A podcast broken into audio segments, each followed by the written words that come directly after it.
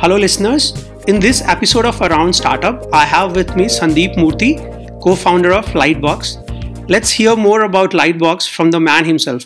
Hello, Sandeep. Welcome to Around Startup. Hi, Atul. How are you? I'm doing good. Thank you. So, tell us more about Lightbox and what made Lightbox what it is now. Like, You know, I think uh, I will, and we can go into that. But as we were sitting here before, we were just talking about the journeys people take and the paths people go down, and what gets them excited and interested in in different things. And so, um, you know, I think it was it's uh, for us and for me personally, it's always been exciting to sit at the intersection of where technology and business are. I think it's not because it's necessarily lucrative in that financial sense, but it is the future. It is the new. It is the next. And um, I think that when you look at the pace at which change takes place nowadays, and there's two parts of it. One is the pace at which change can take place, and the sheer chaos and complexity that is India. It's an amazing intersection and a place to work in because you have a chance to really do something impactful. You know, if you look at um, the problems people face here, whether you take healthcare, education, uh, financial services, all of these things, we don't have well established, great incumbent systems that pretty much address people's needs. So, for example, if you look at the US, uh, you know, you have good public school systems, you have nice community colleges, people have access to education. If you look at India, we're just not going to be in a situation where we have the ability to effectively um, educate our population. Uh, you, you mentioned you grew up in Bihar, and for you to find your way out meant you had to literally find your way out. You had to go somewhere else. You had to make sure you could find a way to live somewhere. You had to uh, really um, a series of, of lucky steps with uh, with a fair amount of persistence got you through to a place where you know you're now doing some good stuff. I think that those chances are just increased significantly by what technology can provide, and I think that's what's exciting to me. And uh, you know, I grew. I was born in the U.S. I lived there till I was 12. My family moved to India. I went to school in Delhi. I went to the American school there, and then went back to the states. I did my college there, and ever since then, I was always interested in the intersection of technology and business. And I worked in investment banking during the dot com bubble and saw all of the crazy companies. And today, you talk about companies without profits. There, we had companies without revenues going public. And so, it was a very different world.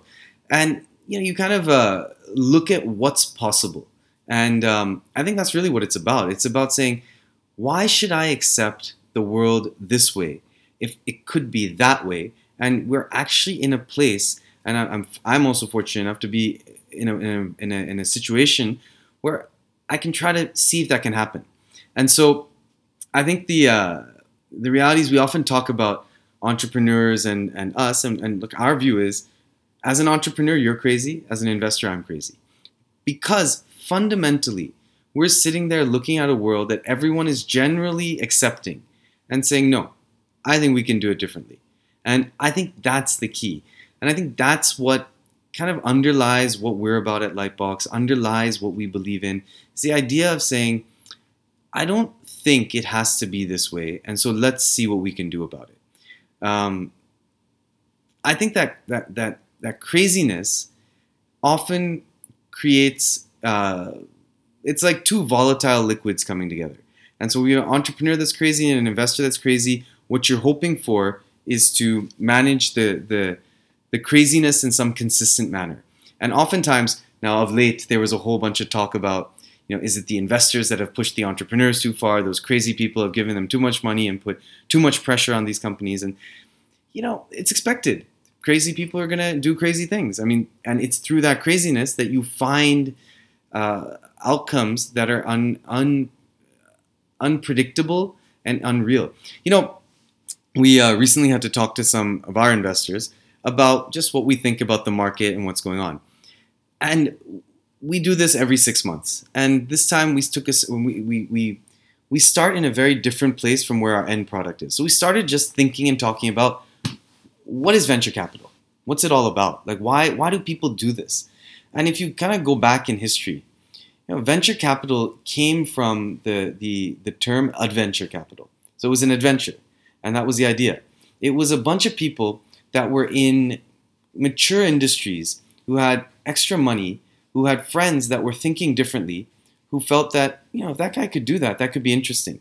And so whether that was people who invested in, let's say, the railroads, these guys were com- people who had steel businesses. And they said, I want to move, I want to figure out how to, how to facilitate moving this stuff. And some guy came up with this idea, what about a steam engine? And what if we did this? And it benefited him. He knew a little bit about it. He felt I could work with the guy. We could think, put our minds together and do it. And he invested and he did something and he got involved with it and he worked with them to build something and he added something more than just this notion of money. Um, actually, yeah, these, these are fundamentally risky ideas and fundamentally uh, structures where you're going to have to work in a very different manner. Our, our, our, our whole thought process as we were researching this stuff took us into another world, very interestingly. It took us into a world of whaling so whaling was a very big phenomenon back in the late 1800s. And there was a place in Bedford, Massachusetts, I believe, that was the equivalent of the Silicon Valley of whaling. And so whaling is this process where you go out into the oceans and you try to hunt a whale. And you hunt a whale because there was whale oil that was very valuable. Now, a whale is a pretty big animal and people are pretty small and there were no sort of I'll shoot a torpedo at the whale and get it and, and take it back. You had to literally go. So the whole story of Moby Dick is about a whale, and uh, and so whaling as a business set up and, and at the time the way companies would work is if I were in England launching a company, the thought process at that time had been you should raise money from the public because that will put in place good governance in your business because you were beholden to shareholders. The whaling industry said this doesn't work, and they, they didn't do that. What they said is if I thought I like that guy, you're a good captain, I would say I'm going to put money behind you. And I would put money and I would get some of my friends to put money and we would all invest in you. You're the captain, you would put money in the expedition as well. So now you have money in the business also. Then the crew would all get a percentage of the profits from the entire expedition. Because the way it worked is risk was so high that you wanted the guys at the forefront to have such a vested interest in the end outcome and be so empowered to make a decision that they could effectively manage those risks. Because the ultimate risk here was you were going to die. And so therefore they needed to do it. Now, interestingly, that's how it worked, and the companies in, in this Bedford area became the best whaling companies and had amazing returns for that period of time. Now, seeing all this, some smart people decided, you know, this stuff seems to be working well. Let's allow whaling companies to raise money from the public. So six states decided to enable whaling companies to raise money from the public. As they did that, those six those six states, the companies that came out of those six states, all failed. So the incentive structure was wrong. The whole the whole, the whole system was wrong. So you know, you just asked a basic question: What's Lightbox about? And I've been talk, talk to you about whaling and everything else. But the the idea is these are thoughts that influence how we think about what our business is. We are um, the reason, so I've been doing this in India for the last 11 years. I moved back. I, I started a company in the digital music space back in the late 90s. It was Spotify 12 years too early. I basically spent the first five years of my working career doing things that basically didn't work. And it was phenomenal. And it was great. It was very depressing along the way and challenging. But you know, in retrospect, it was probably the best set of things to do at that age because you learned a lot about what not to do. Um, I then spent the last 11 years now investing in companies in India. And I think that you know, there's often this idea of the entrepreneur is down here and the investor is up here because the investor has the money and therefore the investor therefore must have the knowledge. And I think it couldn't be more wrong. Um, it's not a journey that anybody knows the path of.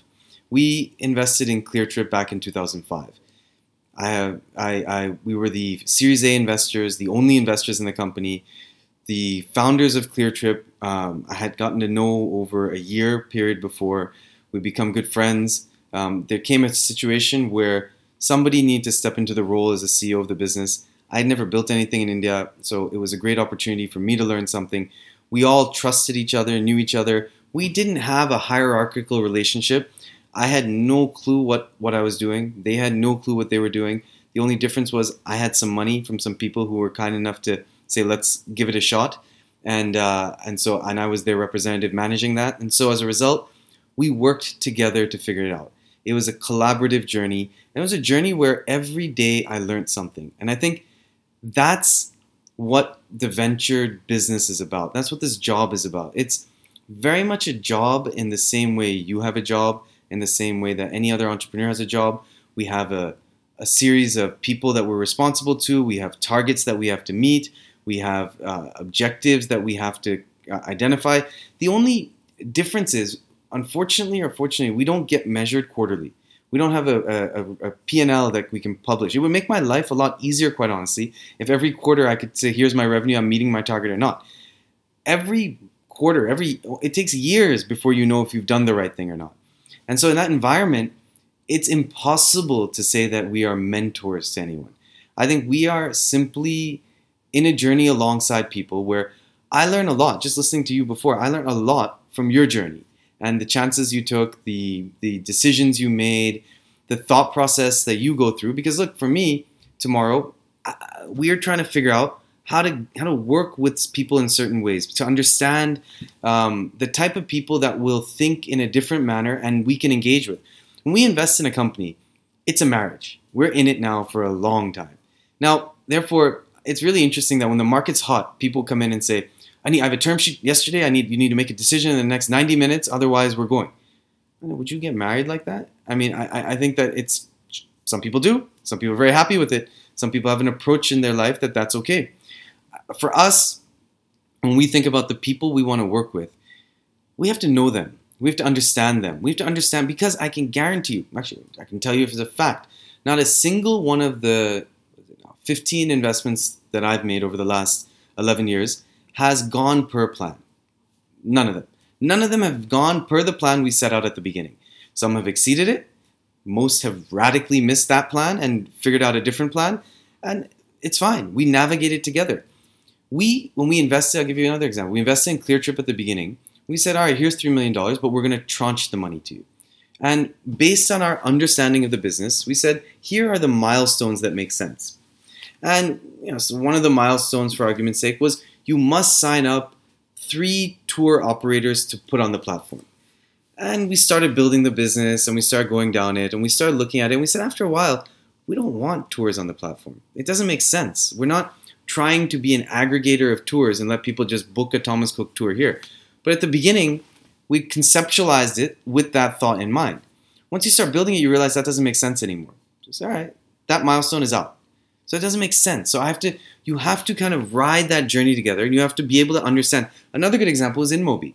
We invested in InMobi as a Series A investor at a time when it was called mKhoj as a business. As mKhoj, our idea was this is an India opportunity. There were at that time 400 million mobile subscribers in India. We felt that mobile advertising was a very local market. We felt that with the growth of other online and mobile businesses, there would be a need to create an advertising platform that could contract with both publishers and advertisers in a local market. And therefore, India was a good market to start to do this in. What uh, we got wrong, quite honestly, was that the advertising market in India was intrinsically small and it wasn't going to grow at a rapid rate quickly. The driver of the growth in advertising dollars over time here will be the growth in per capita GDP. And that was, as most things in India, on India Standard Time. And so it was going to take some time for that to evolve. So you kind of look at these things and you say, all right, as we went, what we did find though was the publishers we were talking to started to pull us into other countries and say, hey, look, if you can do that for me there, can you look at South Africa for me?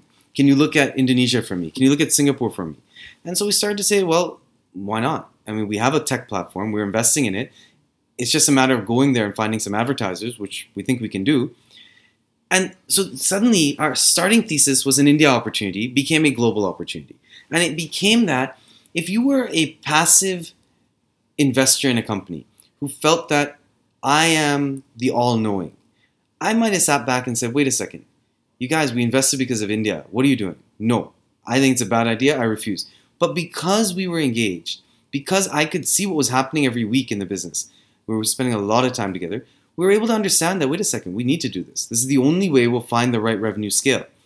And so the, the, these are kind of just examples of how I feel, you know, our business is uh, perhaps incorrectly put on a pedestal. And sometimes it's done by the, the, the people in my industry, and we kind of have a, a belief that you know we, we have the money and therefore we have the ability to make the decision. Sometimes it's driven by the entrepreneurs who feel like the guy who has the money is the god, and so therefore we must believe that what he says is right. Look, I have made many uh, mistakes throughout how we built businesses. I think as an investor, I've made mistakes. Um, we are very open about the idea that we don't know it.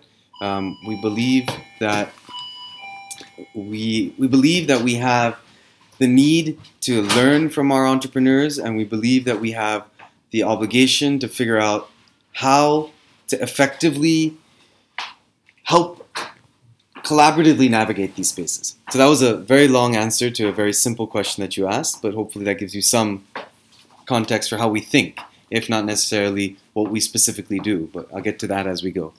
So now I can say if you are a crazy entrepreneur, you should definitely come to Lightbox and talk to these guys out here. Absolutely. I think, look, cra- craziness is a prerequisite. And so um, I think uh, we all have to be there, and I give you the reasons why. I think that, that that's that's default for the process, and um, and also, by the way, if you're a crazy entrepreneur, here's how it'll go for you.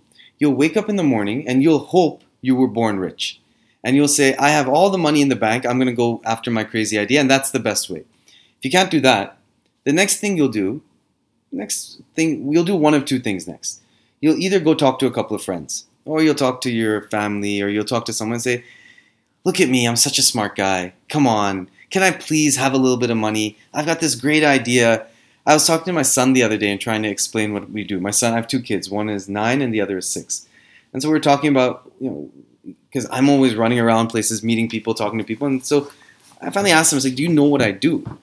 Like, You go to the office. And I say, yeah, but do you understand what we do at the office? So to simplify, I said, look, we take a bunch of money from some people over here and we give it to a bunch of people over here who have interesting ideas and think they can do something really cool.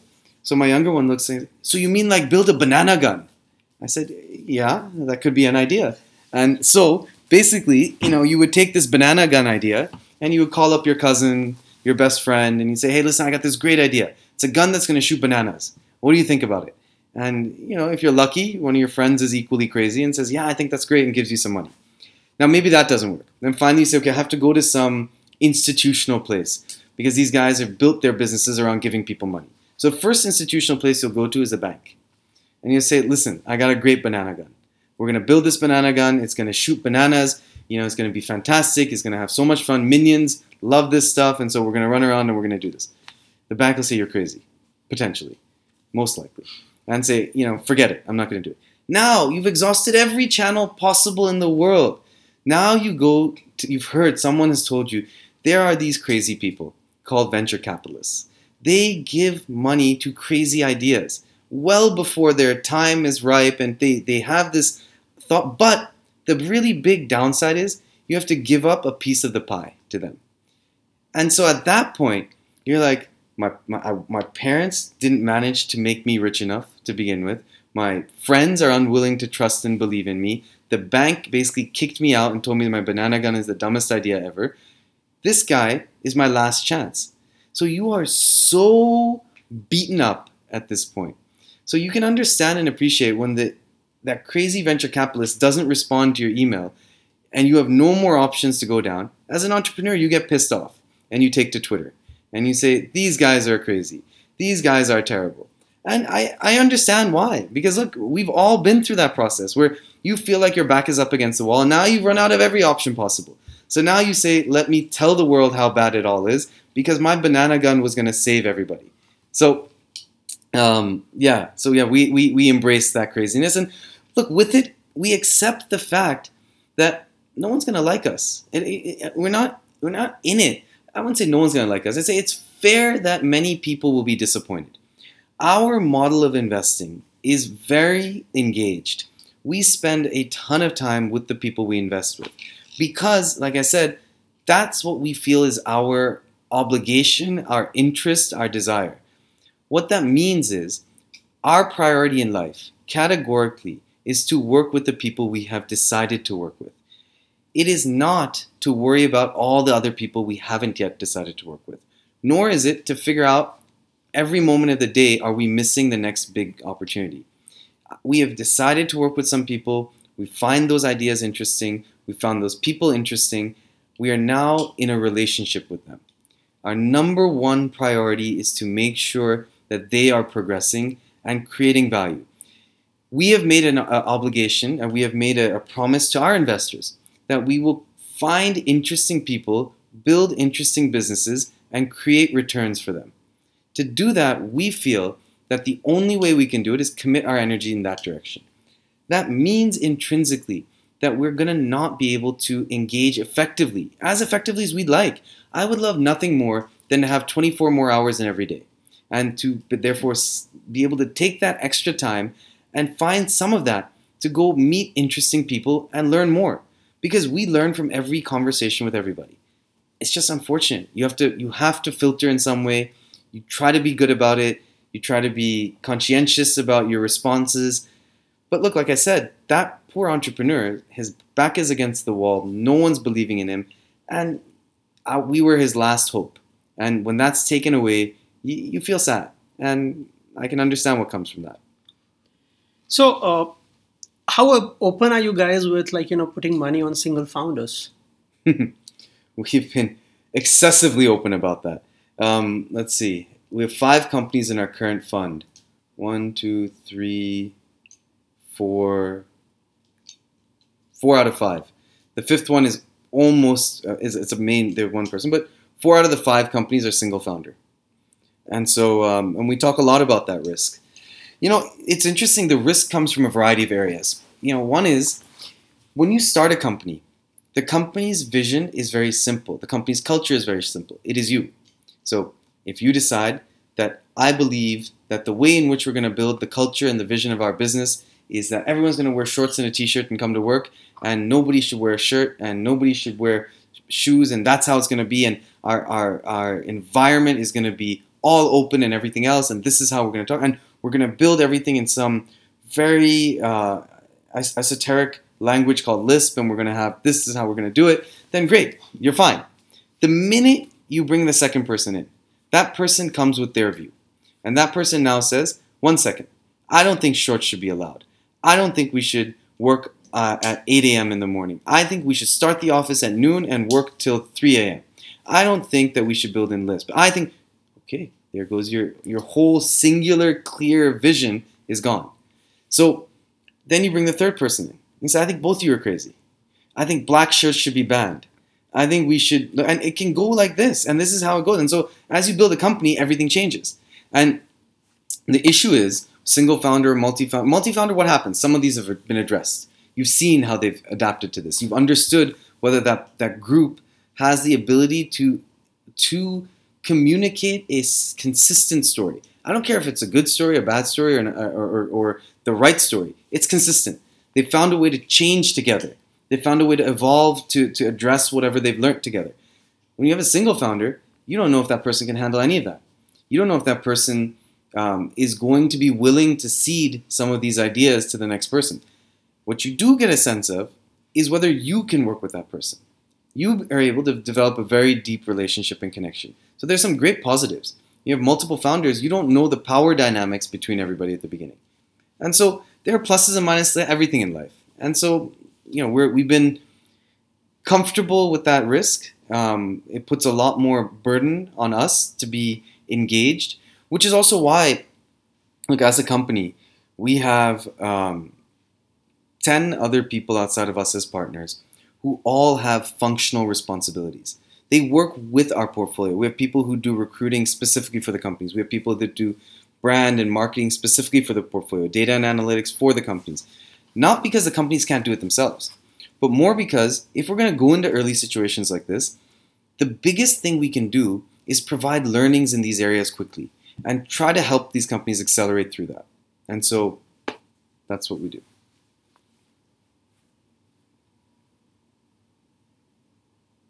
So, what do you think about uh, the idea, the idea which comes from US or China in Indian market?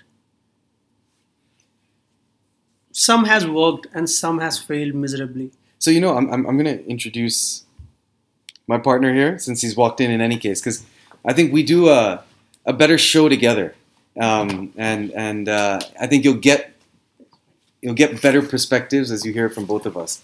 Um, so, so my partner Sid, you're talking to the computer. I was wondering who he's introducing me to. the audience in the world out Hi, audience. You don't have to wave. Oh, okay.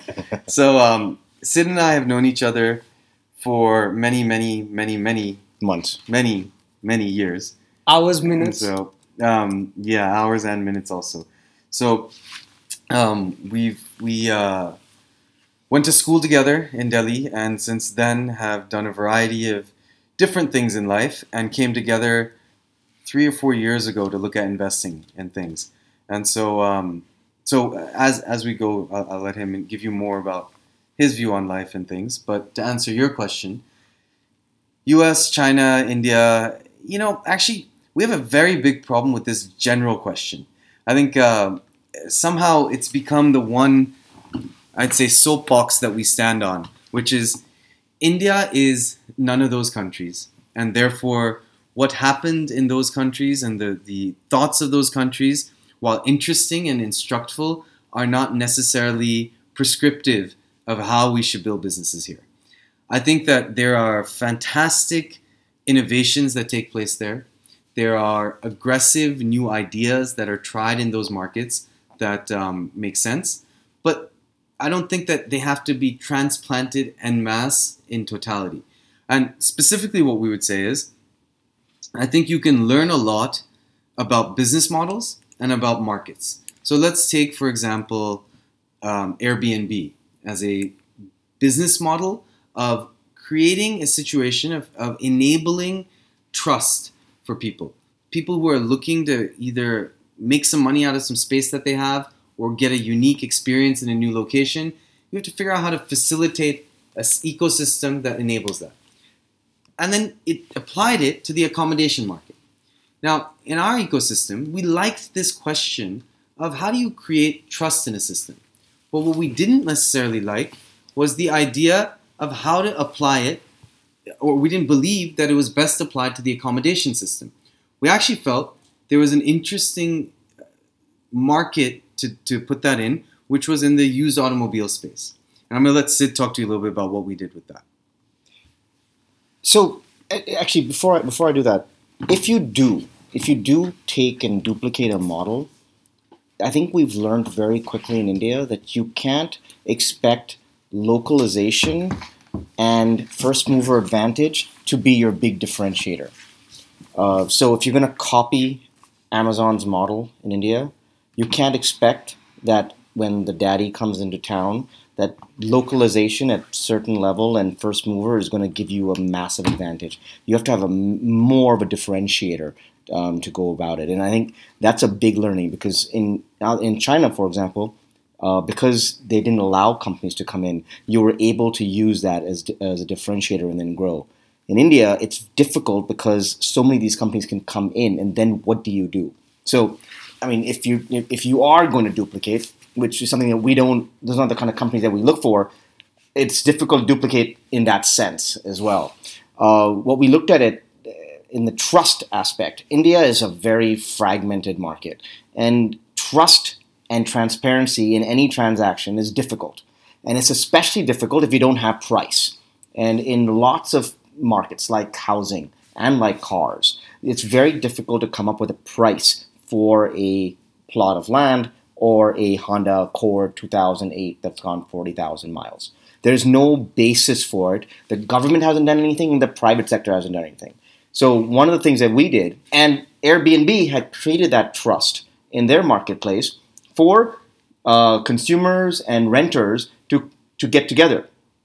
How do I trust this guy is going to have a house that's clean, or he's not going to kill me in his house? Or how do I know that the person coming into my house isn't going to mess up my house or steal something Or kill me. or kill me? Yeah, Kill, kill, kill me is a Death- pretty. I think death is a pretty big deal. important um, issue in life, right? To, to make sure you're not going to die as a result of a transaction, I think it's important. And Ha- if has there been any uh, Death? report where Yeah. someone got killed by taking Airbnb? I don't know. So, but there was a report where someone almost died um, in someone's house um, eh, uh, uh, uh, while they were using Airbnb, and the, the person who owned the house rushed him to the hospital, stayed with him all night long, and he got better. Saved so and say and well, yeah, well, the doctor saved him, I suppose. I mean, the guy probably didn't save him. That's that's trust and Well, that's the service I mean- they are giving. Yeah. Air, I think Airbnb saved him, yeah, Airbnb Yeah. saved him. right? Yeah, it's like yeah. the guy got through uh, via Airbnb, and uh, as you mentioned before, it's all about trust. If he had gone into a hotel, he would have died. he there. would have he would have died and i think that's a that's such a core part now there there was a you know incident in france also where you know this guy got kidnapped right? Oh, okay. and um, the and airbnb had to change their the the way that they structure their call center because the, uh, you can't contact airbnb to get in touch with someone. And so you keep learning and, and you keep you know uh, changing and evolving. But the core of it is how do i create trust between a buyer and a seller?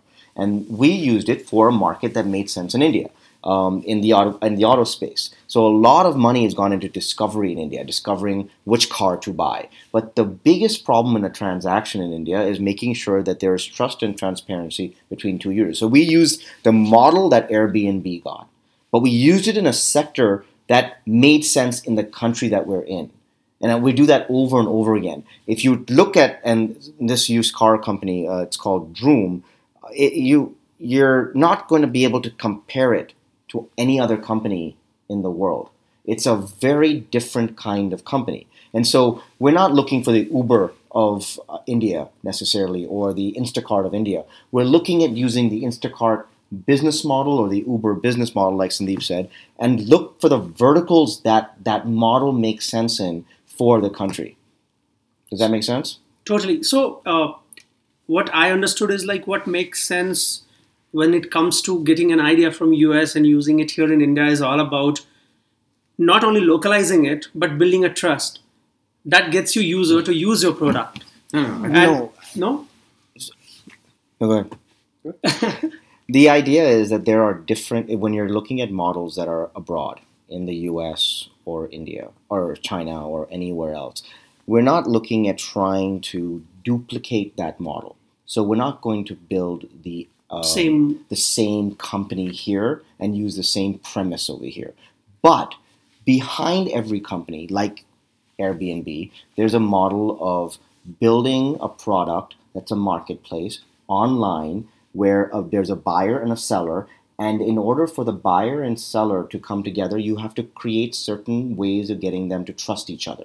So we took that model and we didn't apply it to the accommodation space in India because we're not really, we're, I don't think at, some level we weren't comfortable with that space. So Airbnb is in the hotel space, right? They're, they're disrupting the hotel industry.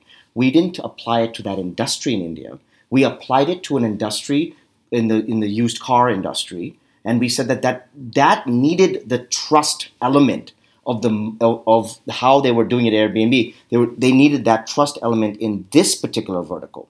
So we're not taking and duplicating models. We're not taking Instacart in the US and saying, oh, this model makes sense here, or the Dropbox and saying Dropbox makes sense over here. But we will take the subscription part of Dropbox and say, oh, maybe that makes sense in a different vertical, like furniture.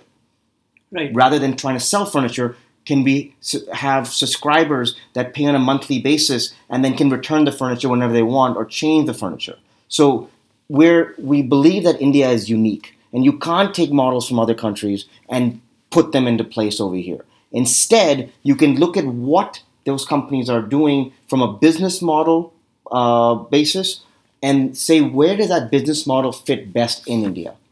You see the difference? Yeah, totally. Okay. So the the uh, and the reason this all came about was if you look at look, India is a country that's going through changes in parallel, right? So the issue is, you know, we um, there's this whole idea of leapfrogging, and with leapfrogging comes this notion that we're going to go from crowded, crazy roads to hovercrafts in the sky, and everything's going to be amazing. And that's not it. Actually, what's happening is we're just skipping certain steps in the equation and getting to aspects that have their own unique set of challenges. So we don't have a very organized country. It's all fragmented, right? So you have retail that's fragmented. So you don't have large incumbent retailers. So therefore, if you haven't had large incumbent retailers, no one's organized the supply chain. It's been a mess. So you have fragmented suppliers. But along with that comes actually very competitive priced products because suddenly there's no centralized costs. So that means if you can figure out how to leverage that asset in a manner that looks different and then apply it in a model that makes sense here, there's a ton of interesting stuff you can do, which is why e commerce, the marketplace model has always made more sense than an inventory model. You look at India as a country in terms of rural versus urban. We're about as urbanized as the US was back in the late 1800s. And so, therefore, on one side, my God, we have so many people still living in an, in an agricultural economy. But on the other side, we have the second largest internet population in the world, with 80% of our traffic coming through mobile. So you have these amazing sort of paradoxes in existence. And so you sit there and you say, all right, this isn't even like China. Because China is more organized than we are. And China is actually more sort of uh, able to dictatorially go down a path. They have only one winner, I can say. Or Yeah. Here we don't have that, right? So far, here here you'll get you'll get winners in different areas, but it may not be in the same categories that you've seen elsewhere. okay. So the Google of China is Baidu, the Facebook of China is WeChat, the Amazon of China is Alibaba. In India, whether uh, any of those verticals will be a local player seems seems unclear what the local player's advantage is. And so if those specifically, Google search works everywhere, we're an open economy, they seem to be winning. To have won. Facebook as a social network works everywhere. There's no intrinsic difference required for India. They seem to have won. In e-commerce, broad-based e-commerce, you have capital as a clear differentiator in trying to acquire customers. You have some level of product innovation that can take place.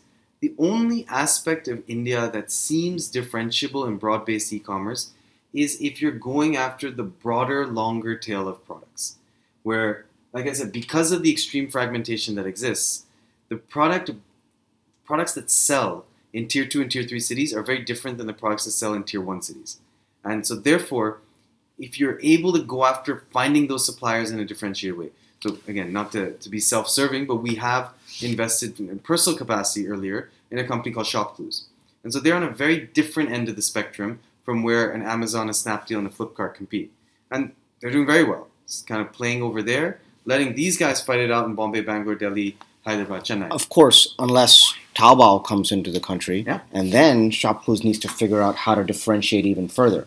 You, you, I mean, you need to keep. We're in a great, actually, in a great country for creating massive innovation at a local level. Right. We just don't do enough of it. Yeah. There should be a Google for India. There should be a Facebook for India. There should be. We should be thinking through it. I mean, there definitely should be an Amazon for India. But are the companies that are out there right now need to be innovating much more than we actually have been able to? And uh, to a large extent, our our feeling was that cash alone would differentiate at a local level. And uh, the guys that have come into our country have done an unbelievable job of localizing very, very quickly. Whether that's Google, Amazon, um, Facebook, or any other product that's actually set up over here. How this based on the speed of the internet connections, or based on the needs of the consumer that's out there. Uber uh, is So cash amazing, So basically, cash doesn't differentiate and it. cash doesn't differentiate. Oh, I meant um, ca- payment, cash payment, not amount of money invested. Yeah. But cash can't differentiate because those guys have a lot more cash than anyone's going to be able That's to raise anyway. But uh, uh, as far as I have felt like uh, Amazon is getting more users attracted to it, like Amazon.com, because of their service. You know, look, we can go on about this, but I'll tell you something. We were talking before about entrepreneurs and uh, sort of your your journey and your thoughts on how investors apply and think about stuff. Look, I, I'll tell you, I don't think you're going to hear something drastically different from us on e-commerce or on Amazon or on Uber. We think that those guys are doing an amazing job in the country. They've figured out how to address the market need, and I think that that they will make it very challenging for a local guy to win.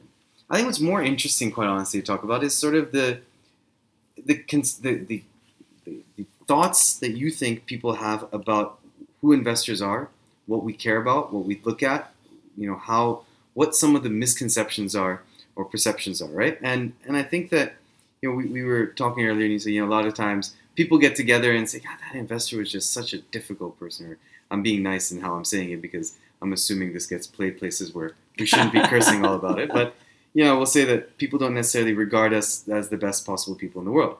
And I think that it's very important as an entrepreneur to understand that it's not uh, it, all money does not come from the same place. And I think you also pointed out earlier in our conversation that you got to find the person you can work with. And I think that that's a really important um, insight that you had to say that look, how do you figure out who that person is? So Sid and I, while we work in the same place, we're very different. Right? The things that interest him could be very different than the things that interest me. I've had a very different set of experiences and personal biases that will impact how I think about it. Now, as an entrepreneur, if what you're trying to do is find your your personal crazy, you know, the person who is your doppelganger, so to speak, in the crazy universe, who brings along with the various craziness some money, then really what you got to do is find that person, not just that firm. And I think what's actually really sad is people have narrowed it down to saying, I'm going to find a venture capitalist. We've narrowed it down to an industry. Forget a company. I don't care which one.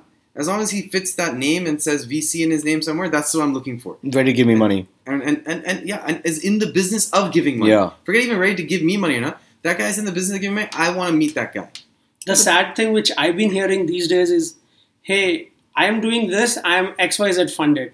They will not talk about what they are building, what they're passionate about, but they got Series A funded or Series B funded from XYZ But VC. you know the media also they've I, let's not talk about media here. But it's it's a it's unfortunately it's been gamified a lot, and it's a lot to do with funding. But I think the point is different. The But game, I mean, that, that that process is is what it is, and I think that look, we all intrinsically are playing a game. Now, you know, sometimes you're you have to figure out that the game, the game that we play on one side is making sure that our investors understand who we are, what we have to offer, who we're going to go after, how we're differentiating. The game that the entrepreneur has to play with us is describing and getting us to buy into the way in which they want to change the world and connecting with the right person. So, I think that like I, I like I said, I've been doing this for 11 years. It, it's gone through cycles. When we raised money, um, and you, you were saying it before, people's sole focus was, I got Series A, okay, let me get Series B. I got Series B, let me get Series C. I got Series C, let me get Series D. Oh, damn, I have to build a business. You know, so it, but it, it is it is. Let's understand. So this, now we've gone on a different point, but let's start with first. My the first point that I, I think is very important that whichever five people or ten people or whoever out there kind of takes something away from hearing all these things and, and, and, and kind of reflect upon it, that they understand that don't just look for money, look for the person. I think that's most important. Not even the firm, the person. You have to get down to that level in your thought process. I think the other thing is once you do that, you have to understand that that person has his own set of obligations up the up the up the value chain, and therefore they have requirements that say, I want to change the world, but guess what? I told that guy I'm going to give him a lot of money back at some point, so we're on a bit of a clock. So can we figure this out sooner, and can we do it this way? And therefore, what will help us do that? And so therefore, you have to know where their motivations come from, and not it's not that it's good or bad. It's different. You're signing up for it. So when when you decide to take venture money, you have definitively stepped on the treadmill, and now you are ha- running, and that pace will no lo- no longer be set by just you. Sid will come over and hit the button a few times and start making you run faster. Then guess what? You'll say, God, I need some someone else to help with this business. We need it. That guy will hit it a few more paces faster. Someone may come back. Sid may come back and reduce it and slow it down, or you may have to push him away and hit the down button. But you have to know it and you have to be in it. And you can't say, oh my God, poor me. You know, my, my, my life sucks because that guy told me to spend the money like this. No, you have every right to say something else. You know, there's this this whole um, mystical story about you know some guy walking into an office at Sequoia or one of these funds, and in one hour getting a check, you know, or, or a day getting a check, and it's it's mystified to the level of saying, "Oh my God, that's that's what you want." But that's not what you want because all the things that Sandeep has just said, you're never going to get. You're not going to know who you're getting your money from in an hour. As much as we want to spend the time, and many of the many funds, most funds want to spend time with you to get to know you and your business, you need to spend that time saying, "Do I want this money? Do I want to spend my time? And do I want to? Do I trust this person with helping me build my business? Because that's what this is. When you go get money from a bank, the bank's giving you the money and they want their return. They don't care what you do beyond that, and they can manage that and monitor that very closely because you're giving them money. Here, we're not getting anything in the short term.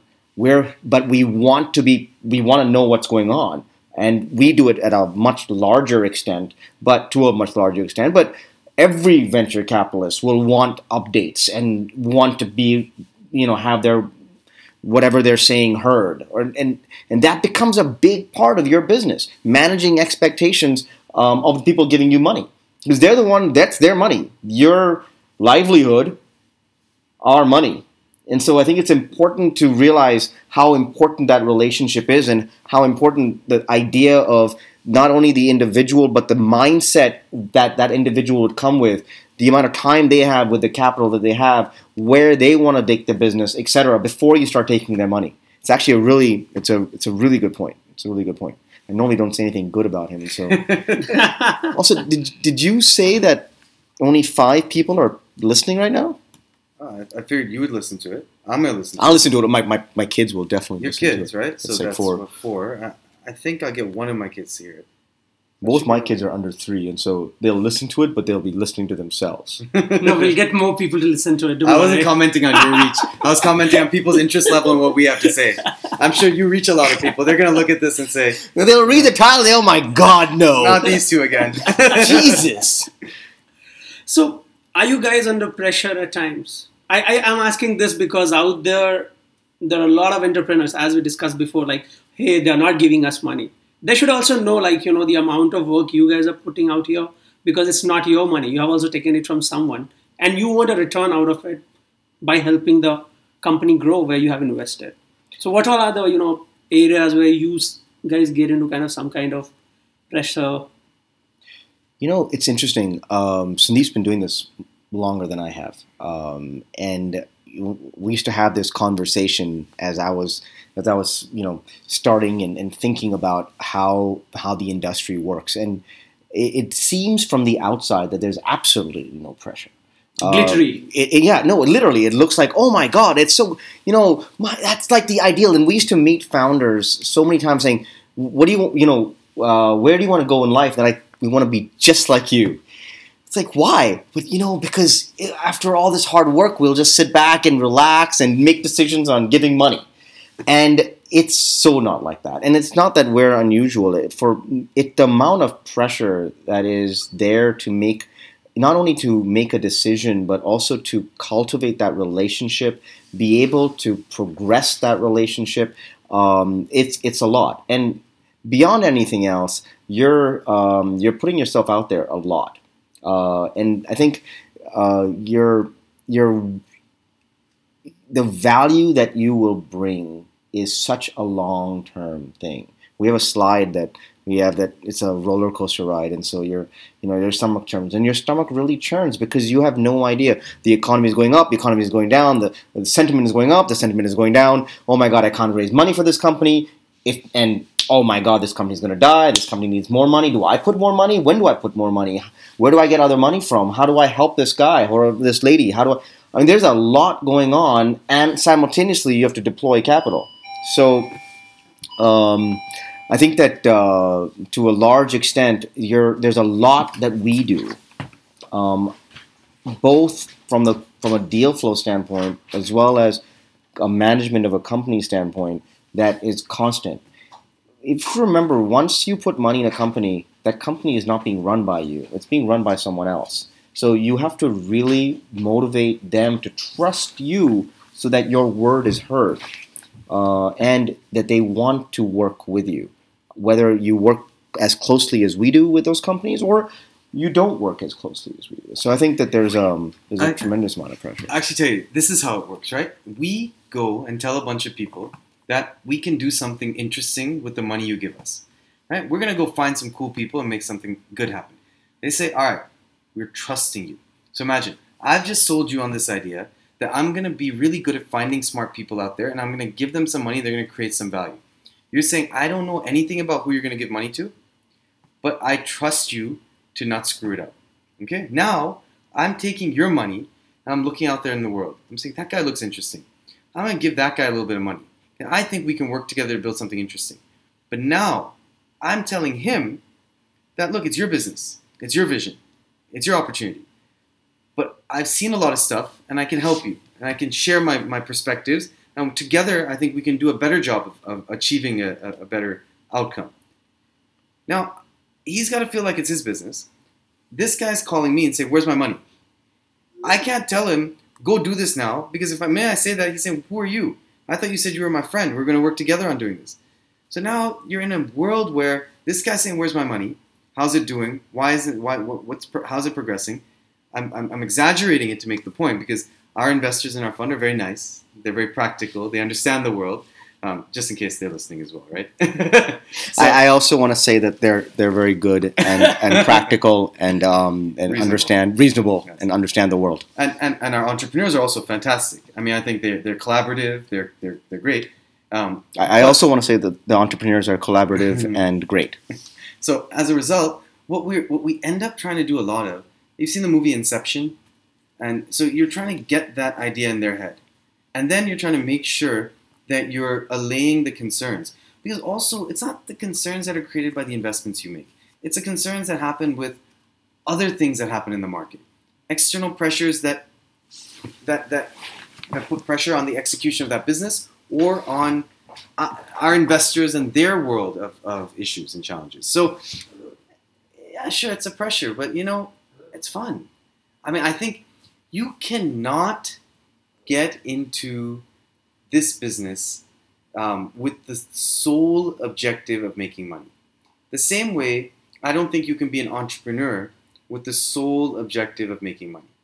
I think you do these things because you just love the game and you love the various pull points that exist and you love what you can learn by doing those things. I think we have one of the best jobs in the world because we get to learn every day. And I think that's the reason why someone should want to be in it, not because it's low pressure or anything of that sort. So, if you have one advice to your peers, like who are competing with you, you know, in funding other startups, what will it be? You know, I, I actually, um, we're not really, we're, we're a collaborative industry in that sense. You know, if I were Flipkart, I'd be fighting against Snapdeal. But as Lightbox, I'm not fighting against anybody else. We're going to do a small number of deals. We're going to work with a handful of companies in a very close manner. If there are other people that can add value to that company's effort and endeavor, we love working with them and we have no problem with it. We don't we don't have to be in every deal. So I don't it's it's not a zero sum game, right? That, I mean that's actually the beauty of our industry. In in in an e-commerce business, for example, you have 100 rupees to spend, either I get it or he gets it. Beyond that, there's no more 100 rupees to spend. In our business, you're one guy to fund, either he can fund it or I can fund it, but guess what? There are 500 more of you. So it's okay. If you decide that your future is better aligned with him because he can maybe value you better today, or he has a, deeper understanding of your business, or has a better network to help you grow it, fantastic. We don't ever sit there and try to try to compete with someone for the deal. We try to make it clear what we can provide. Because look, if I've won you by effectively putting you in a corner where my deal is so good that you would be stupid to refuse it, then at some point you're going to regret it based on the other aspects that you gave up or the other aspects of me that you now have to live with. And so as a result, I, we don't we don't see it as that. We see it as this is who we are. You like it? Fantastic. Let's see if we can do something together. Same way, if you're going to start a company tomorrow, you're going to want to get people around you that like all the aspects of how you're building and thinking, not just the fact that you're paying them the most money. Okay, so this question I asked in my previous podcast as well with I think probably with Karthik. I'm asking it with you as well. Uh, do you ever had this uh, chance when you are sitting on a cap table and uh, during a new round, a new investor walks in, he pumps in more money than what you have put in, and then he has his own set of rules, liquidity preference and all, and the founder is going with him, and that's when you are screwed. You have had something like that. Like the same guy who whom you trusted, you you know put in all your money, saying Series A, he was listening to you. They, he was working with you. You guys were working out together well. Series B, someone else comes in, he put, he pumps in like say 3x, 4x. He has the 2x, 3x liquidity preference, and the founder is all aligned to him. Yeah. So um, we don't, sorry. Go ahead. No, go ahead. we uh we do a, a few things in general in life. We start at the beginning with this belief that we have to we have to uh, create a relationship with our investors that is driven off of influence. So we sorry we um so for everyone listening, Sid just had to leave. He says goodbye, and uh, he'll he'll be back. if, you, if you could wave to them, it would be helpful. All right, excellent. So um, coming back to your question, yeah, c- competitive people on the cap table and all of that. Look, if a company is doing well, first of all, you should be able to avoid situations like this. You should be able to raise money at a reasonable set of terms without optimizing for value as a sole driver. Unfortunately, things- that's what is happening. Right? these things happen and they're happening globally where people are saying i want to be pick an animal and so i want to be that animal and as a result i'll accept whatever other terms come with it but um, i get to be an animal and look i'm great. And so therefore you know that that's where the problems start. And the minute you become that animal you now have a new set of problems in life which people don't realize. And um, as we watch the story play out over the next couple of years we'll now understand this and suddenly realize that, ooh, being an animal is not the best idea possible. And it brings a different set of a different set of structures that create perverse incentives going forward.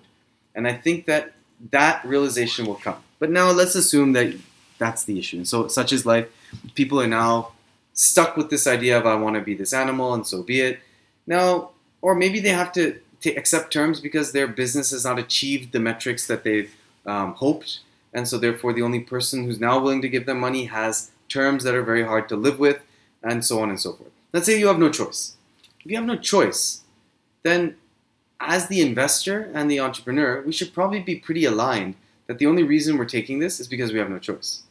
Now, let's say that's not even the case.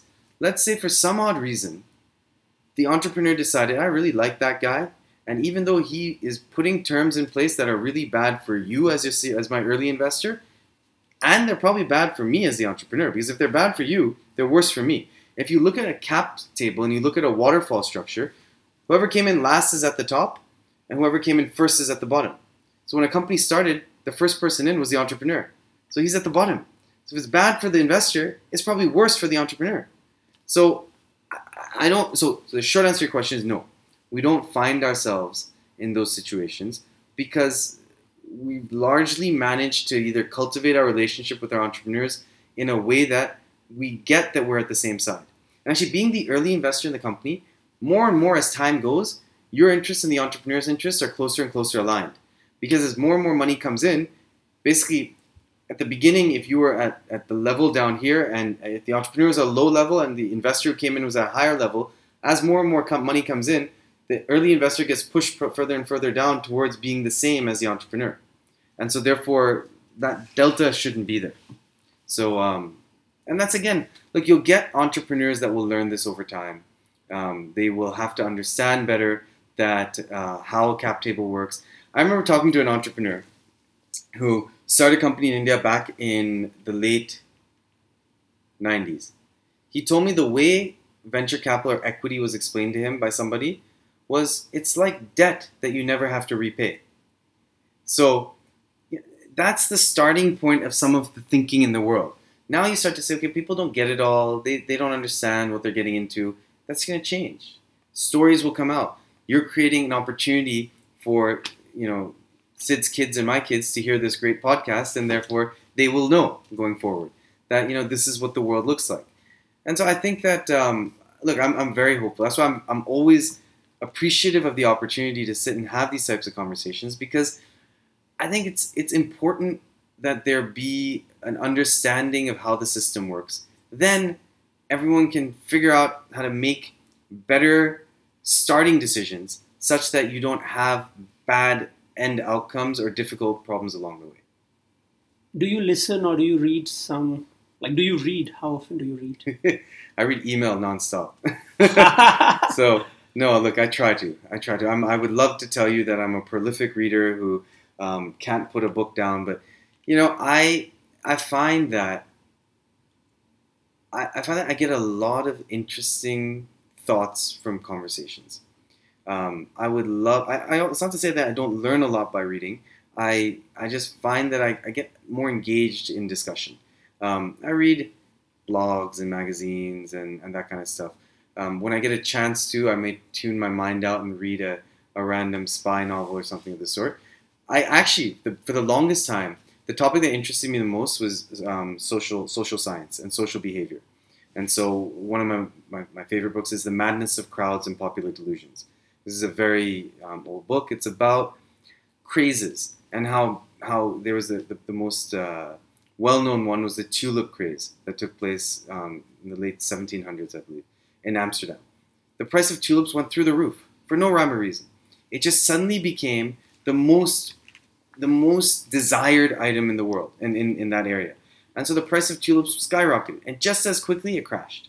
Some And people so- are correlating tulips to bitcoins, by the way. Sure, you know, I, you know, it's great. People will keep coming up with the next. Oh, some people correlate internet stocks to tulips as well, right? I mean, it goes up for no rhyme or reason, it comes down for no rhyme or reason.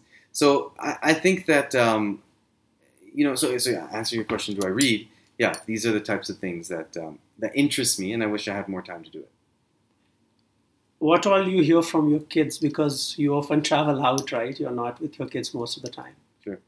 How does it like? How does your wife like keep up with the kids? And like, how does it feel like? Uh, look, I mean, I think uh, it's a challenge of the modern world. Um, you know, we we uh, try to prepare them for the world as it's going to be going forward. I think the world as it's going to be going forward will involve a lot of exploring and um, interacting in varying cultures and environments.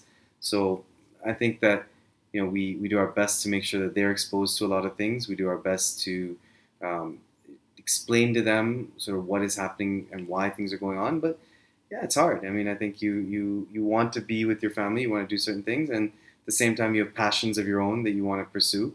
And so um, it, it it definitely it definitely makes it makes it on one side it makes it very uh, real in the sense of relating to the entrepreneur's journey as well. And I think that it's no different. And they work hard. Um, the companies we work with have guys that are often on the road a lot, away from their families a lot, um, doing things that are putting their dream and vision in front of a lot of things. Um, I think we do what we do because we feel passionate about what we're doing. I don't do it for a paycheck. Um, I couldn't. You couldn't get me to work as hard as I work for a paycheck. We do it because we believe um, that we're we're working towards accomplishing something significant, and uh, and we'll hopefully find ways through a variety of things that we do to be impactful in a broader base of people's lives. And um, I think that offsets all the pain that comes with the, the difficulties of being away from life in general and those types of things. How often you take vacations? Like no email, just be with family. No, so look, I think that uh, as much as I can, I'll tell you, as much as I can on the weekends, I will spend the time with the with the family, and I will let things pile up till let's say Sunday evening, and then I'll get back to everything. I will. We're, we're taking a holiday. Kids are on school break. We'll take a holiday. I'll go for ten days. I, I don't think it's practical to do no email because I don't think that's what I want either. That doesn't, and I don't think that that's what they would want either. It's not. It's not logical. I, I, I will check in on things. I'll not be as responsive, but it does. Um, and I actually look in the work that we do. It's it's it's thoughtful work. So it's not process work. So you find inspiration in various things and you find perspective and understanding in different interactions. So it's not for me to say that the that even when I interact with, with my, my family in some way, shape, or form, I'm learning something interesting that was probably going to be applied in my head in some way to work. So it's all work or it's all family. Either way you look at it. Thanks, Sandeep. You've been very kind with your time. Sure. And like, you have any advice for a newer entrepreneur who are just you know listening to the podcast and oh look i think i've given as much perspective as i can provide at this point i think uh, you know I, I, wish everyone luck in it and we we are equally um, struggling in the journey to try to find a way to to make the future different and and and realize our crazy visions. So i look forward to meeting as many of them over time and hopefully working with uh, the ones that we all kind of align with and feel great about uh, working together on. Thanks sandeep. Thanks again. All right. Thanks for listening to this podcast. Your suggestion will be a great help to me.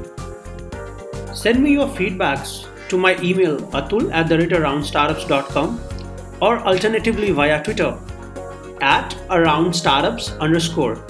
Let me repeat. It's at aroundstartups underscore. Background score is La Montage by Rocket Max under Creative Commons non-commercial license.